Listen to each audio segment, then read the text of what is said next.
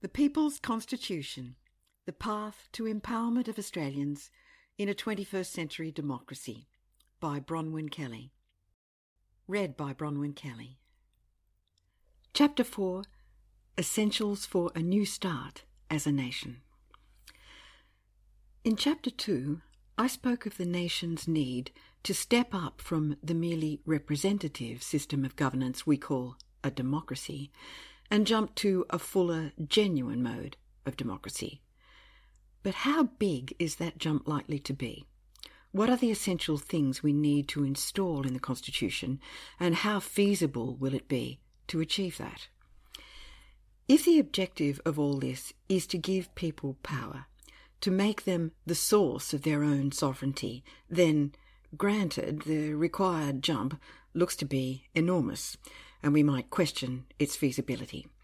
Indeed, from one perspective, it seems to be a reversal of everything we have assumed about effective arrangements of power for hundreds of years, comfortable arrangements to which we have subjected ourselves in the belief that they are the most likely to lead to stability, even though the weight of evidence is that they support all manner of destabilizing forces, and it is by no means certain that current power arrangements in modern states, including states that claim to be democratic, work effectively to control these destabilizing forces. But regardless of whether the modern state is viewed as a failure or not in terms of stability, flipping it on its head, or to be more accurate, adjusting roles and relationships in it so that a parliament becomes a servant to the will of the people expressed in their voice, that is clearly a big jump, especially if you happen to be among those who might fear losing some power, or might be explicitly required to exercise it for purposes other than your own. However, from another perspective, a people's constitution is not a big jump, either for the electors or the elected. Indeed, for many of the elected, it could be a relief, a release from the endless, exhausting, adversarial argument to which they subject themselves, willingly, but not always enjoyably or productively, and from the often vicious pressure of lobbyists and corporate vested interests. I will expand on that later. For the moment, though, this is the important point. If the objective is to create fairer shares of power with the people having not just the final say, as they do now, on who ought to govern, but the first say on what those they elect shall do with that power, then that is a considerably smaller jump. Our existing democratic arrangements can quite easily accommodate that sort of alteration to the Constitution. From that perspective, the task at hand is not to effect some sort of radical overthrow of the system of governance that inheres in the modern state. Instead, it is to create a new type of relationship between the electors and the elected. It is to create the means by which electors can issue coherent instructions and guidance to the elected and to others empowered with a statutory role under the Constitution, such as the High Court or a head of state. It is to create the means of orderly expression of the people's sovereign will and the terms of trust that will govern a new relationship of mutual obligation and respect between the electors and the elected. It is to place any necessary limits on what power may be used for and what it may not, and it is to give a voice, a prevailing voice, to those who at the moment are limited to and silenced by their vote. This new relationship requires both the elected and the electors to enter into a new understanding about their respective roles in the current process. The greatest shift will be required by the elected, since they will, for the first time, be required to admit that the electors have a role in governance of their own nation and in setting its direction, and that this role goes way beyond the mere process of voting. The elected will be required to give full, unqualified assent to the principle that they are elected to do what Australians want, not what they themselves want, or lobbyists want, or even what the majority of their particular constituency wants if it disables policies that are in the national interest as defined by the people.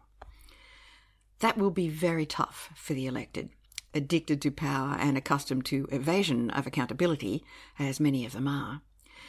It will be especially difficult insofar as the elected will be required to govern for all Australians, not just their electorate, if they are a member of the House of Representatives, or their state or territory, if they are a senator.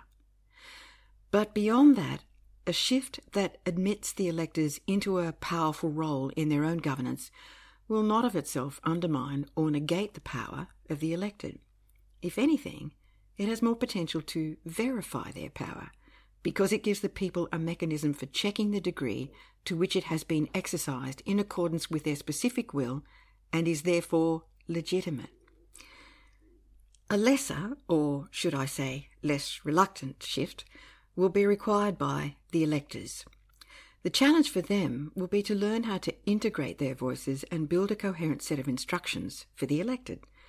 That challenge might be summarised like this the electors will need to channel the voices they have always raised in activism and in protest, in think tanks and in universities, in unions and in the public service, in families and local community groups, in charities and churches, into a participatory, integrated national planning and direction setting process.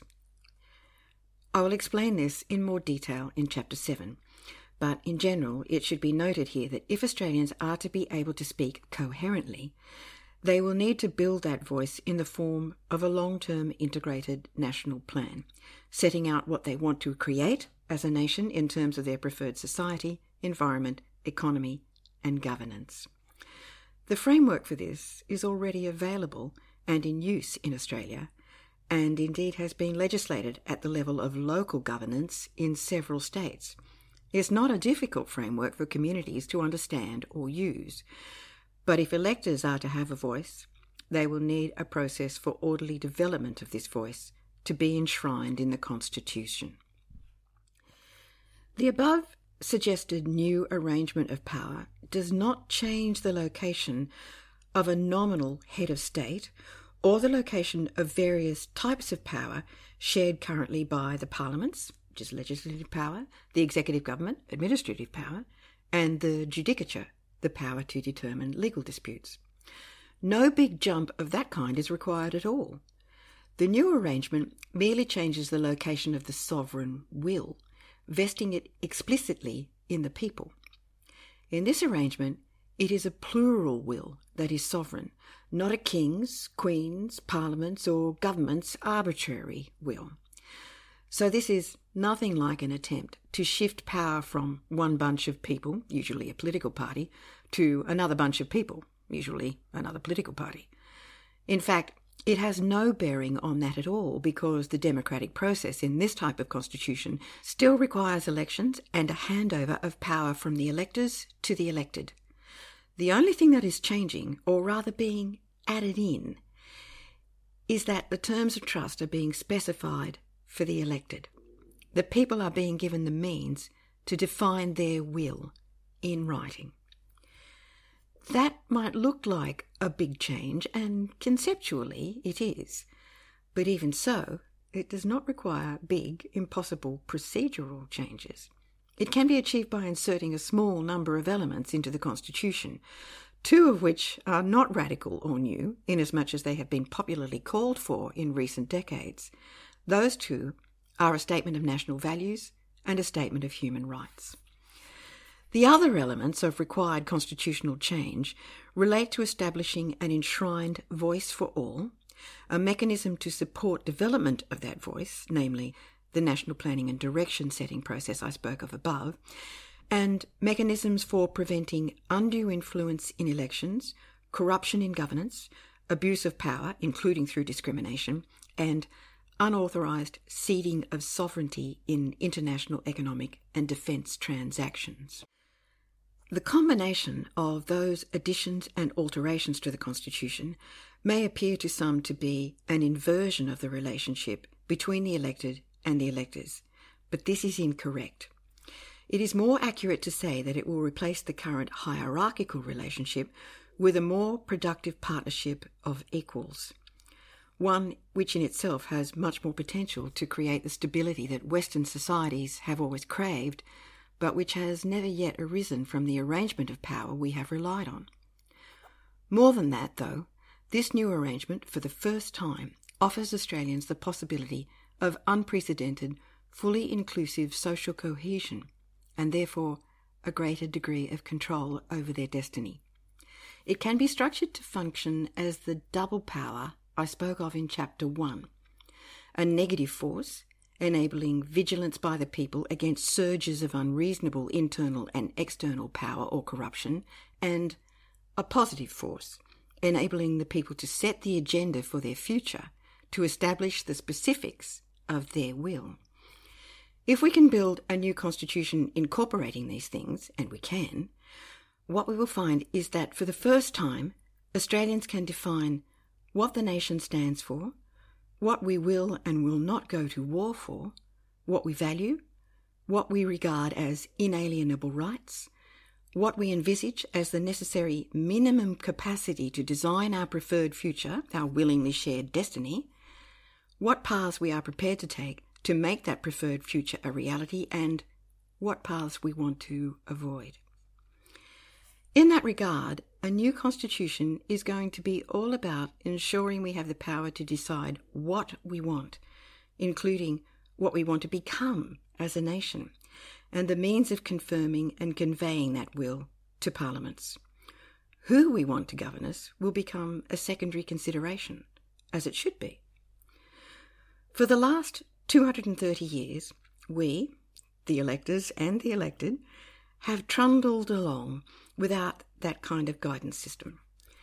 We defined what we wanted to be in 1901, but to date we have entirely skipped the process of defining what we want to become. However, very few Australians paying attention to the troubles of the world and at home would be likely to assume it is safe to trundle on through the 21st century with no guidance system and not even any idea of a preferred safe destination.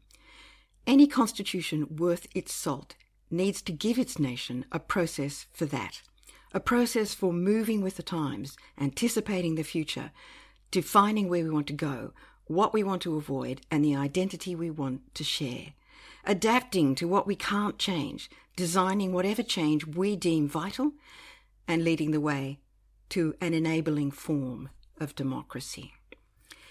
This will require more than a few piecemeal amendments and a review mechanism for the Constitution, although doubtless a compulsory mechanism of regular review by the people is also necessary. At the outset, though, it will require Australians to 1. Build a statement of their values as a society. 2. Enshrine human rights and obligations in law along with a process for conferring and protecting those rights. Three, it will require Australians to enshrine a system or process which will lift the voice of Australians to a level of coherence at which their will, particularly for the future, can be understood and actively fulfilled by the elected. And finally, four, it will require Australians to freshly describe some of the limits to power for those we elect and some new systems for preventing corruption of elections. These are the essential elements of the guidance that elected parliamentarians need and that electors need if they are to start again as a nation. The next chapters set out how each of these can be built into Australia's constitution. Chapter 5 Essential Number 1 Building a Statement of Australian national values. Part 1 In its release of the Australian Choice Model, the Australian Republican movement acknowledged that more work needed to be done on the Constitution beyond installing an Australian head of state. Accordingly, they appointed a constitutional advisory body, a panel that included several of Australia's most eminent constitutional law experts to draft amendments that could demonstrate how their Australian choice model could be incorporated into the existing constitution. The panel suggested the need to include a new preamble, but stated that, quote, the wording of such a preamble would be a matter of much reflection, and we did not attempt to draft one. Unquote. No suggestions were made as to why a new preamble was considered necessary. Nevertheless, we might assume that something new at the front of the Constitution is required, if only because the Constitutional Convention of 1998, formed to consider whether Australia should become a republic, resulted in a communique from the Convention to the Parliament suggesting the need for a statement of Australian values. This in turn resulted in the design of a new preamble to the Constitution, which was put to a referendum in 1999, alongside a question regarding becoming a republic, with a president appointed by a two thirds majority of the federal parliament. It is a matter of history that neither question on the referendum succeeded. In the majority, Australians rejected the preamble and the idea of becoming the proposed type of republic. In the case of the new preamble, the failure stemmed largely from the fact that the process for its development was simply too exclusive to succeed. Had the preamble been developed by genuine consultation, consistent with the intentions of the communique, this may have resulted in our first statement of agreed national values. As it happened, though, the requested preamble was effectively hijacked in several ways. In the end, it was devised by a single person, the then Prime Minister, John Howard. This version discarded significant aspects of the intention of the convention as expressed in its communique. However, if we accept the proposition that a statement of values should be included as an overarching preamble, providing a new context for the Constitution, a context which is about what Australians and the Australian nation stand for in constituting themselves as a federation, not what Britain stood for in 1901, then what values should we espouse as a 21st century nation? If we were starting from scratch with a clean slate, what national character would we desire? Could we agree on this? In essence, I would contend that we can. And to say that we cannot is to deny that people can coalesce around principles of any sort, when obviously they can and do if they are given the opportunity. Indeed, in 1998, at the Constitutional Convention, the delegates begged to be given the chance. On the first day of the convention, the then chairman of the Australian Republican Movement, Malcolm Turnbull, put the following proposal quote, We believe that the preamble should be amended. If it is to remain a statement of history, then it should pay appropriate regard and respect to Aboriginal history. The preamble should also affirm our commitment to those core political values which define our nation. Unquote. After being initially surprised by this proposal, the delegates responded with alacrity to the possibility of being able to describe the values of the nation. The University of Sydney's Professor Mark McKenna, a consultant to the Australian Parliament for the convention, documented the response of the delegates in 2000 as follows Quote, In the days that followed, Mr. Turnbull's sentiment received almost unanimous support, while debate surrounding the preamble attracted some of the most inspiring and unusual speeches of the convention. For many delegates, the preamble had become an essential and defining element of the future republic. Delegates in favour of writing a new preamble employed language which, only a decade earlier, would have been applied rarely to the Australian Constitution a list of phrases used by convention delegates as metaphors for the preamble proves revealing. The phrases included a new beginning, a euphonic, useful, and uniting statement of fact, a moral imperative, a moral charter, a mission statement, a vision statement, something to tell us who we are, something to believe in, a document to reinvigorate the national narrative, the things we hold dear, a welcome mat, the lymph gland. This catalogue of sometimes clumsy, poetic images also included words such as truth, meaning, origins, values, aspirations, hopes, ownership, inclusion, heritage, spirituality, desires, feelings, justice, equality, cohesion, and settlement.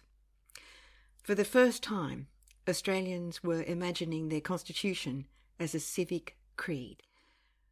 Mark McKenna went on to say that much was being asked of a preamble at the convention. Some wanted a creation myth, some a myth of nationhood.